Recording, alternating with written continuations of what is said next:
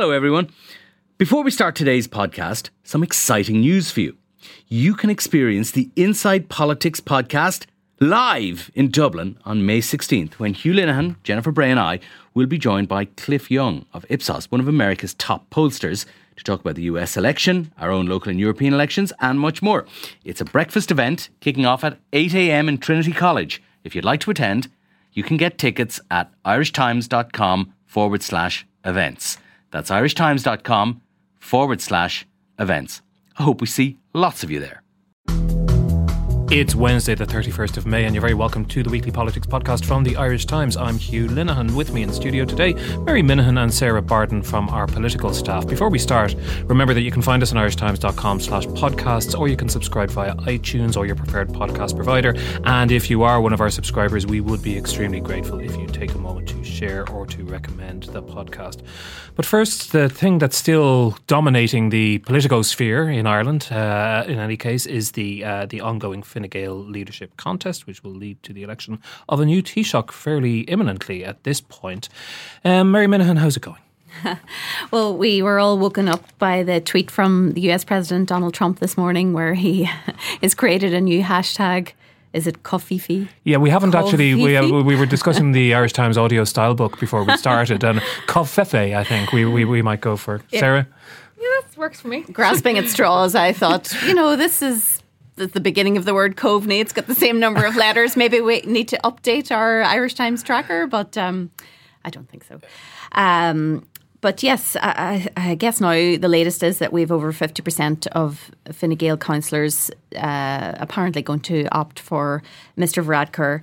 Um, uh, Coveney Camp is acknowledging that it, you know, it needs a number of members of the parliamentary party who've already declared publicly for Mr. Varadkar to switch their support behind closed doors in the secret ballot if they're to have any chance of victory. And you know, Coveney's supporters have uh, sketched out a number of scenarios in which they say their man may do well. And this piece of paper was doing the rounds in Leinster House last night. It's it's very very interesting, very very geeky.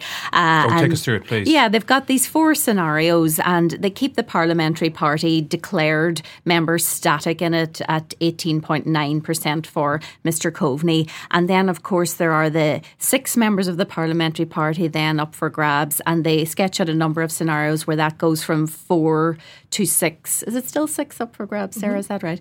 They, they, sketch out a number of scenarios where that goes from uh, four members going for Coveney to six members going for Coveney. So that would give him uh, 3.6% up to 5.4%. And then county councillors, uh, they give him uh, uh, various scenarios going from 4.8% to 5.5%. And then grassroots members, they give him various splits there 60 40 going to 70 30, which would be 15% up to 17.5%. So basically, there's a lot of numbers there, and I'm sorry about that.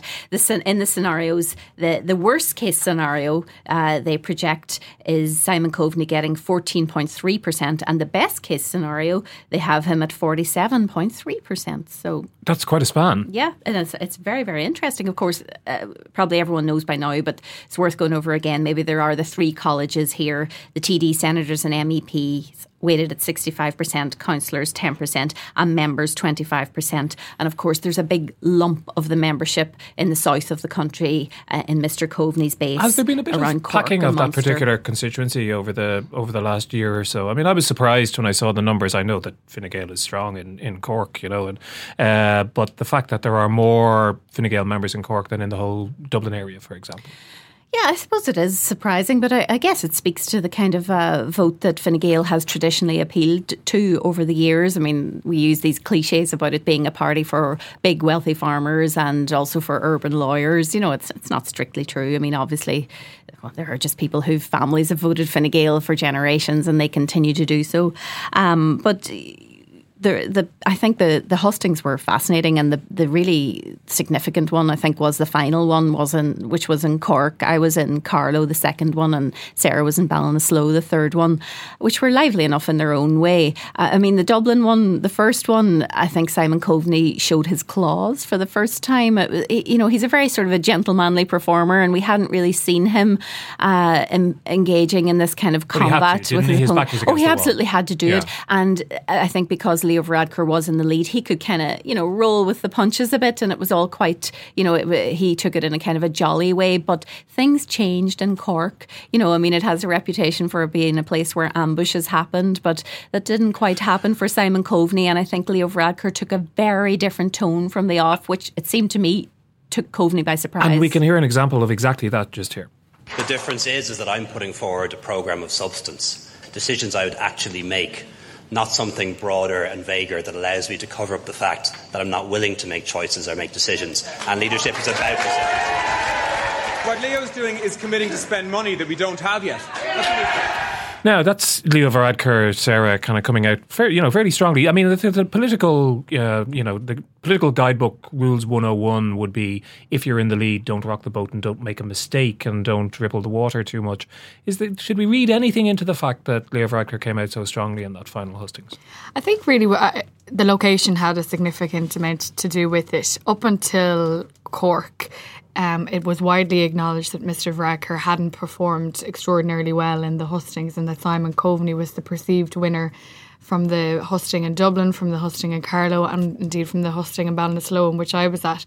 Um, and Varadkar knew that going to a place like Cork, where there was a thousand members expected, primarily the audience was with Coveney supporters. That really he had to come out fighting and do it, uh, do his best, I suppose, to win over the Cork crowd, knowing that you know they were fully supportive of Simon Coveney, but if, as expected, Leo Varadkar is the next Fine Gael leader and indeed the next Taoiseach, then perhaps he had to win over some of them as best as he possibly could, and he came out fighting.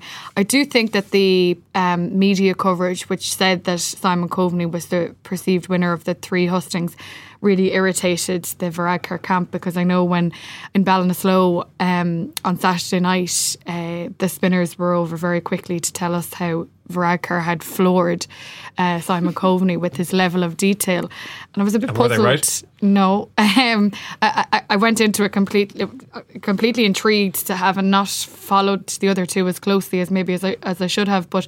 Um, was really had an open mind as to you know who was going to win, and you know it was pretty evident that with the passion and the contributions that Coveney gave that he was the winner of that debate. So you always know when the spinners from another side come over to you to brief you that, that, that they're, losing. their back is when you're explaining you're losing or when you're arguing you're losing. I do wonder though. I mean, one of the selling points supposedly of Leo Varadkar to the to the Fine Gael party is that he will is that he's a performer, is that he'll stand up in the Dáil and swat aside Micheál Martin. You know that he's got the kind of the the rhetoric and the intellect and the aggression to think and think and speak on his feet. So he perhaps he felt the need to demonstrate that.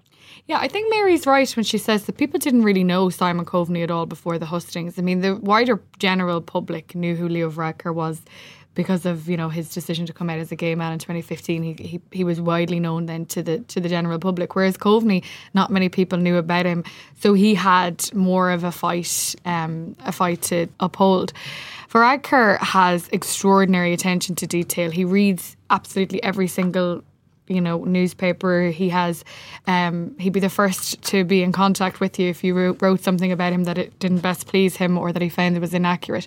Um, so I suppose eh, those who support him are right in saying that Micheál Martin has that same level of detail and they need someone to go up against him in the same and manner. The implicit criticism um, there and in other things that Varadkar has said that Simon Coveney actually didn't put out a detailed policy program in, to to rebut his his detailed policy program. Is there some? That's a valid that? criticism. Yeah. You know, I.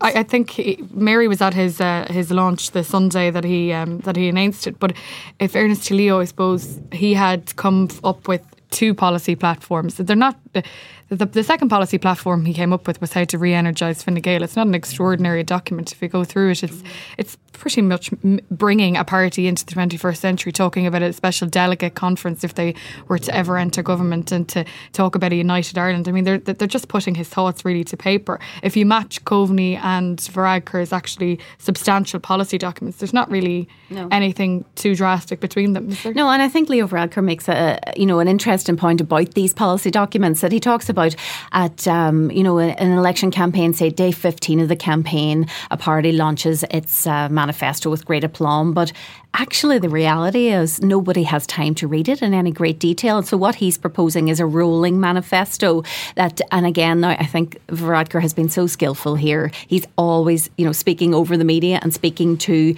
his voters. And just remember, you know, this is a tiny electorate. Like if you think about the electorate in a general election, I think it was 2.15 million voted in the in the 2016. This is an elect- a potential electorate of 21,000 people who are choosing not only a leader but a Taoiseach for the entire country. So he's always speaking specifically to these people, and he's saying, you know, you'll have an input into this. Uh, you know, these things, these awful things that happened. He keeps making this thing about. Do you remember the local elections of 2014 tripping over? Water meters to go and tell parents of disabled kids why the government was taking their medical card off them. That will never happen under me as Taoiseach. And, and there's also perhaps, you know, a reference back to the most recent general election campaign where in, in a laboratory somewhere, a, a set of Fine Gael policies were deemed to be the appropriate and ones when, and were proved not to be appealing. When Leo Varadkar was the head of the communications committee as well, uh, which was, yeah. you know, I think Simon Coveney made a, a, good point about that during one of the hustings. One of the things Mary says, Mary says is absolutely accurate. You know, he's appealing to the Fine Gael voters, but what he's forgetting is that Fine Gael will have to fight a general election, and he's not appealing to the wider general public with his one with battle his at policies. a time, maybe. Perhaps, yeah, but I mean, if you look at, let's say, for example, the attempts of uh, Simon Coveney versus Leo Varadkar to speak to the general public, and by doing so, that's through the platform of, of the media. Simon Coveney has been on every local radio station across the country. He's been on Vincent Browne, he's been on TV3 News, he's done 6 1, he's done Primetime, he's done a, video interview with our, our, our own Harry McGee. Um, Leo Varadkar has done RTÉ's Primetime, very maybe six one news. I guess that's the prerogative of the person in the lead, though. You do see that, don't you, in, in campaigns here and in Britain. But what about if I, were, if I were a conspiracy theorist? I might say, well, maybe Simon Coveney doesn't expect to win anyway, so he's using this as a platform to increase his his political capital in the future. Well, just very interestingly, Leo Varadkar has increased his local media pro, uh, interviews since Monday. So if you were to be a conspiracy theorist, you'd wonder whether you know, he's acknowledging that that's working for Simon Coveney. Which brings me to my question, which is do these hustings matter at all? Do you get, have you a sense, and you've both attended them, do you get any sense of people there whose minds are being changed or made up as a result of this process? I don't know if they're being changed, but it's definitely re energised Fine Gael. Like the passion that was in the room on Ballinasloe on a Saturday night now, I wasn't expecting much of a, a, an audience from it, but there was about 800 members there who were there um, with in great spirits and also, you know, very vocal um, I think they've really re energized the party. I think four of them was a lot, and I think four of them in the succession, you know, a, a Thursday, Friday, Saturday, and Sunday was a lot for anyone to have to uh, to have to go through. But they're appealing to their base. I'd have to say now on late Saturday night, I did see a group of members cornering about three TDs, telling them that they should t- change their vote. I don't know if it'll ever ma- amount to anything, but I think that you know, for Simon Coveney, he would hope that it would. Just before um, we came in here, you were having a conversation with one of our colleagues, and uh, let's say we were to take the, the numbers which which Mary gave at the top of the podcast, and and assume the best scenario, which according to the Coveney camp was that they're at forty seven percent. So mm-hmm. in fact, they'd really, if that were the case, and that's a very big if, they'd really only need to turn quite a small number of the parliamentary party to to win this. Yeah, and what I heard late last night was that um, the influence of Michael Noonan and the influence of Enda Kenny was being heavily relied on by the by the Coveney camp. That they still, while they while Michael Noonan in particular wouldn't have as much of a pull in the party as he did previously, that he is using the influence that he has over a number of members of the party to try and convince them to change their vote. Now, whether that's just idle gossip or whether that's actual fact remains to be seen. Kind of intriguing. It's it's incredibly intriguing because um, you know that Michael Noonan was key in the 2010 heave um, against Kenny, and it was he that turned it around eventually for for Kenny for Kenny to beat Richard Bruton. If if it is true, we do know that there's a number of members of the parliamentary party who Michael Noonan would be extremely close with, and he could exert his influence over them. There's also a number of members of the parliamentary party that Enda Kenny has a, a, great deal of influence over. Now, it might just be wishful thinking by the Coveney camp. It, it is very difficult to see how it could be turned around at such a late stage, but we have to remember it is a secret ballot.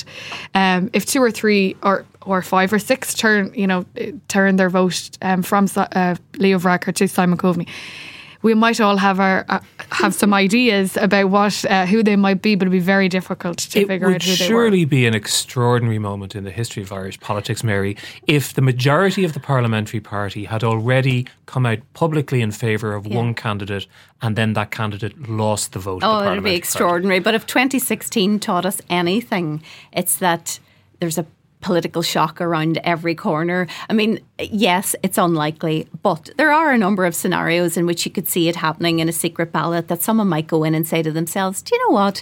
Leo Varadkar's home and hosed. He doesn't really need my vote. I'll throw one to Simon Coveney you That's know, the Jeremy the, Corbyn parallel again. If those numbers began to stack up, or someone may think, you know what, it's a secret ballot. Uh, they may personally prefer Simon Coveney, and they may have committed to Leo Varadkar, and they may uh, they may think, you know what, no one's ever going to know. it's a secret ballot. Yeah. But look, you know, the op- we've heard from Coveney's camp, you know, they're depending on politicians being politicians and not always telling the truth.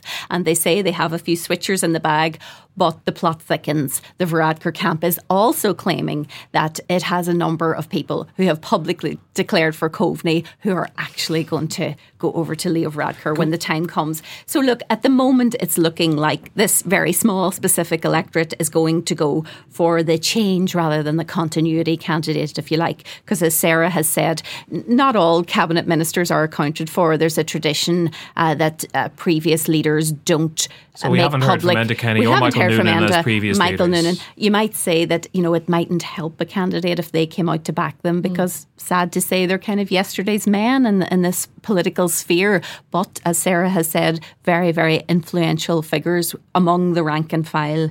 So you know the big question now, I suppose, is if, uh, as it's looking like at the minute, Mr. Varadkar gets it, what happens? Does the country, does Fine Gael lurch to the right? Does the country lurch to the right? Well, in fact, there... and actually hold that thought for a second because here's a, another another clip from Leo Varadkar on Sunday, which is kind of around that debate. I've heard a little bit of talk um, from Simon in the last couple of debates about compassion. I agree with a lot of what he says, but what I can't agree is what he's tried to say about me. There are enough people who there, there are enough people there are enough people who want to misrepresent our party as being uncaring and not and, and not being interested in, in, in, in people across society. We've enough of that without us saying those things about each other. In my view, it's it's it's divisive, it's dishonest, and it's not a good way to seek a mandate.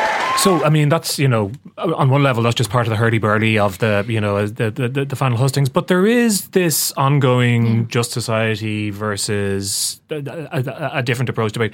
Um, for my sins, I actually had a look at a bit of the just society over the last few days. I really wish I hadn't. Um, it's as if the British general election was being fought on the basis of, you know, Harold Wilson's, you know, industrial policy from 1963. It's absolutely absurd. There are some very curious things in that. But, you know, I suppose the question for now for 2017 is that under Leo Varadkar, will there be any regard for the man in the sleeping bag on Grafton Street who will never vote for Fine Gael? That's the, the, well, it's not, unfortunately, it's not a mythical person. It's a very real person. If you walk up Grafton Street of an evening, that Simon Coveney cited a number of times during the hustings. And, you know, I think there is a certain irony in there that this Fine Gael electorate is seems to be in bulk plumping for Leo Varadkar because they, well, number one, because they think they can get, he can get them elected, but number two, because they think he can increase the popularity and base of Fine Gael because he definitely has that, people use that X factor line, they, he has that quality that appeals to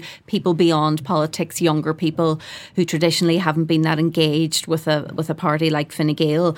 But, you know, I think. Well, what about the ideology part of it? What about the, well, actually, shifting the party to Yeah, actually, Simon Coveney is the one who's been actually making this appeal to really broaden the base of Fine Gael and actually to think about people who don't vote for Fine Gael. So as I say, there is a there is a certain irony there because Mr. Varadkar is as you say, one battle at a time. He wants to win this battle first. Then we'll hear more about what he really thinks. But he's clearly been focusing on what you might call society's strivers now, these people who, who get up early in the morning, putting himself in this political pantheon of the modern day with people like Justin Trudeau and Emmanuel, Emmanuel Macron. You know, people, uh, politicians who, again, go beyond uh, and a, sort of a reinvention party. of the centrist message for uh, for a new for a new era, I suppose. Yeah, yeah, yeah. yeah I mean, should we take any of this seriously at all? There's implicit in Varadkar's criticism of Coveney, Sarah, is that Coveney just kind of discovered this as a kind of campaign slogan about three weeks ago, and and and has just go along with it. Is it meaningful? Like, uh, is there are there observable political differences between the Coveney camp and the Varadkar camp on issues of policy? Maybe not on their camp, but I, uh, when when the leadership was uh, kicking off, I did a profile on Leo Varadkar and had the pleasure of looking through some of the letters that he sent to the Irish Times from when he was a teenager up until now, and looking back at his early contributions in the Dáil. And some of the policies that he put forward when he was elected first were extraordinary to say the least. He proposed that we pay immigrants, that the state pay immigrants to leave the country. He also proposed in 2007 that um, the pr- prisoners would pay for their own food and accommodation. Um, in 2013, two years before he came out as a gay man, he said that he thought that a the family was a man and woman and children. Like he, his early political life would suggest that he is a lot more to the right than he is than he is now proclaiming to be. It's like it's like a lot of it is hidden and you just would wonder. Well, the two questions: Has he changed, or has he been hiding? See, I Very think politicians can evolve. You know, I mean, he has spoken about it. Like see, Fine Gael want, I think, a tough person at the helm because of what's ahead. I mean, there are massive issues ahead. Like he's talked about having unfinished business in health, and he most certainly does. I mean, he, man- he managed to kind of swan out of the Department of Health, which has ruined the careers of, of many a politician. Uh, uh but he has said now he's unfinished business in it, and if he does become Taoiseach, he's going to be basically at the side of the Minister for Health, uh, helping them uh, to finish that business. Um, housing and homelessness, that's the other big thing. Uh, abortion. That, that is an issue like that I think he has changed his mind on and yeah, but we're not still 100% certain where he stands on that. He says that he he is in favor of abortion when a mother's life is at risk, but that's already in legislation in the Protection of Life During Pregnancy Bill. He actually went a wee bit further than that, though, in Carlow, and he said that the Eighth Amendment was too restrictive, needed to be ch- pl- replaced with something else, and that abortion should be allowed in certain scenarios. He mentioned. Right. It, it, no, it's fair no, to say meant, that sorry, both say, candidates are approaching this incredibly carefully. L- can I just say what, what he sure. actually said? The rape, fetal, fetal abnormalities, and incest, but also when a woman's health was in danger of being permanently damaged. So that does take it further than a previously it held. Takes it further than Simon Coveney's position. Oh, very much so. Simon Coveney would have a more traditional position on that, and actually, that that is one to watch. This is why I found going to the hustings very useful, actually, because in Carlow, Simon Coveney's comments were. Now he has said he, he comes from a, a traditional viewpoint uh, when it comes to abortion. He does realise that the constitution needs to change. That's what he said in Carlow. But he wanted to see. He stressed that he wanted to see a balance between modernising supports for women and protecting the life of the unborn, and his comments were met by applause in Carlow. Uh, now, Leo Varadkar, he made the comments that I've just outlined there about the Eighth Amendment being too restrictive and that abortion should be allowed in circum, circum, certain circumstances, although he did stress that, like Simon Coveney, he doesn't agree with abortion on request. But his, his comments were met with silence. It's just an interesting little straw in the wind there. When you go around, obviously, it speaks to the kind of audience that was there. Uh, I think it's fair to say a, an older, I would say majority male, quite a rural audience.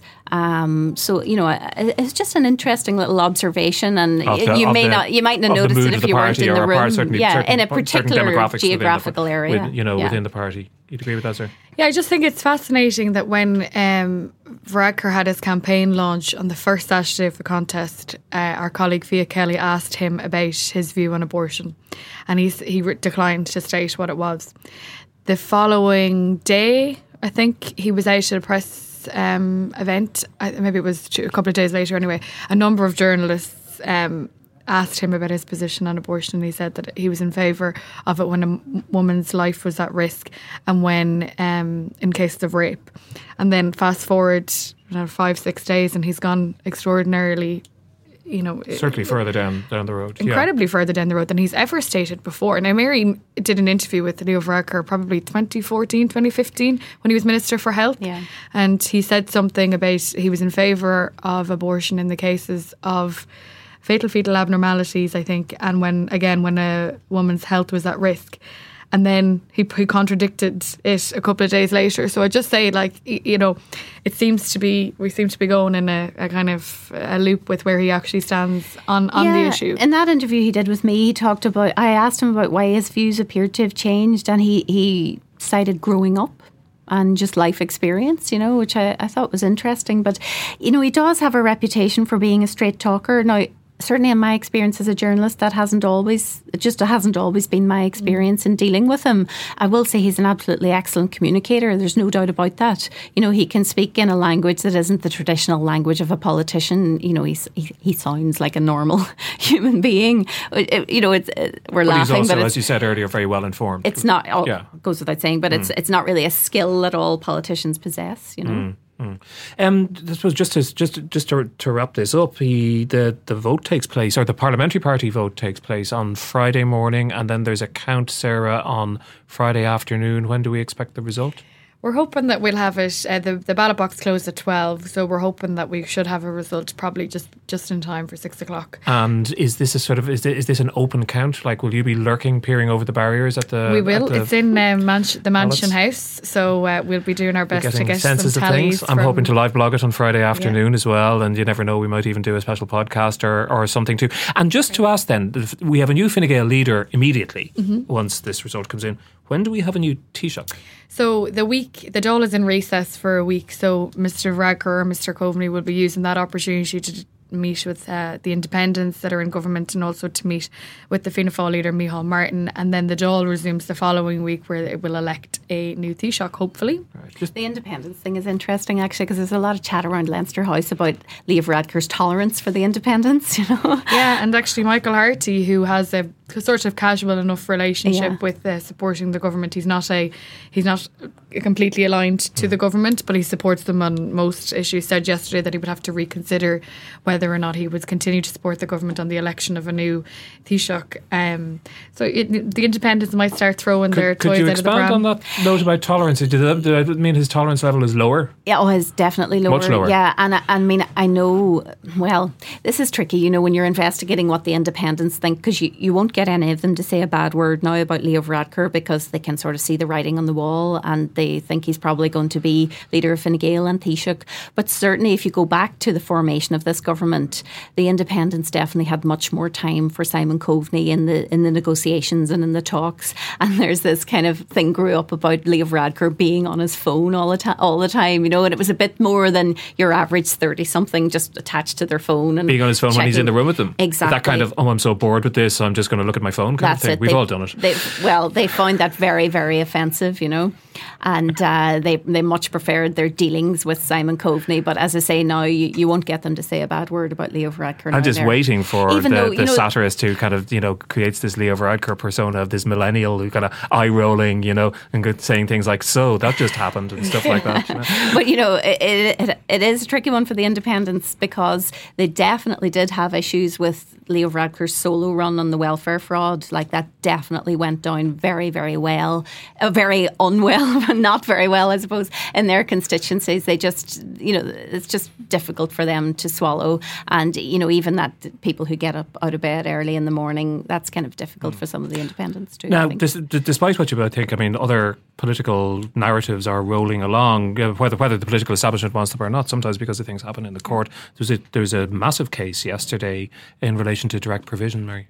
Yeah, and actually, it just reminded me that one of the the sort of the news lines out of the hustings, if you like, was Leo Varadkar saying that people in direct provision should have the right to work. You know, so when I heard that uh, the case announcement yesterday, I thought to myself, oh, did he have a sense that that was coming down the tracks? You know, um, Because that principle was upheld in a Yeah. Supreme Court case. and uh, uh, our colleague Harry McGee is has a front page piece today about this, and he has spoken to a spokesman for Frances Fitzgerald, the Minister for Justice, and he also said that in recent months, uh, independently of this judgment, the minister had been starting to examine options for how you know asylum seekers would be allowed to access the labour market in in certain circumstances. But you know, it, it's mortifying for Ireland, really. I mean, the point has been made that if this had been out there when Enda Kenny went over to Donald Trump on St Patrick's Day and made his, mm-hmm. you know, his very very good speech about immigration Trump could have flattened and, him and with I think this the knowledge. fact, the fact you know? that the judgment is based upon uh, the fact that the, the, the sheer length of time, the inordinate length of time which people find themselves within direct provision system, is what makes this uh, a breach of their human rights. Plus the fact that the system has barely changed, I think, since 1999, and just the damage to an individual's self worth that it must do. It's it, it, It's it's it's one of the, the nation's great shames Yeah. we have um, that we have all turned a blind eye to, and no more so than than those in in office. Um, those in direct provision can't just not only work. If you look at the money that they're given by the state on a weekly basis, it's measly, it's paltry, it's absolutely disgraceful. The facilities that they find themselves in, I think Carl O'Brien did a, a wonderful piece last year where he uh, met a lot of the people who are in direct provision who outlined what they have to endure. It's appalling. They can't go to college, they can't work. So they're basically kept in these direct provision centres. And, you know, as I said, everybody turns a blind eye to it. And uh, Judge uh, Bryan McMahon actually did a, a, very good report in 2015 um, outlining a number of recommendations that he believed should take place. And Aodhán Ó Ríordáin, who was the former uh, Minister of State at the Department of Justice, very much took it on in a personal capacity. When the general election happened, it didn't even make it into the programme for partnership government. There's not one mention about the Judge Bryan McMahon's So is yet, yet another case of the of the courts forcing the uh, Irish state to do the right thing. to acknowledge that that, that you know this is a, an extraordinary breach of human rights. I mean, uh, you know, in Harry's piece, you know, the Taoiseach spokesperson referencing that moves have already been made to try and rectify this problem. If if there was moves being made, if there was such a priority for the Taoiseach, you know, why is it not in the program for partnership? And you know, why are we sitting here being talking about a, a Supreme Court ruling that's forcing her to respond or to act on it? We're going to have to leave it there. All will become clear in the fullness of time. Indeed, before we reconvene for our weekly podcast next Wednesday, and we, I think we're almost bound to do another one before then. But for now, thanks very much to Mary and Sarah for joining us. And that's it for this edition of Inside Politics. Thanks to our producer Declan Conlon and our engineer JJ Vernon. Remember, you can mail me at hlinehan at irishtimes.com or you can always find me on Twitter. But until the next time, goodbye and thanks very much indeed for listening.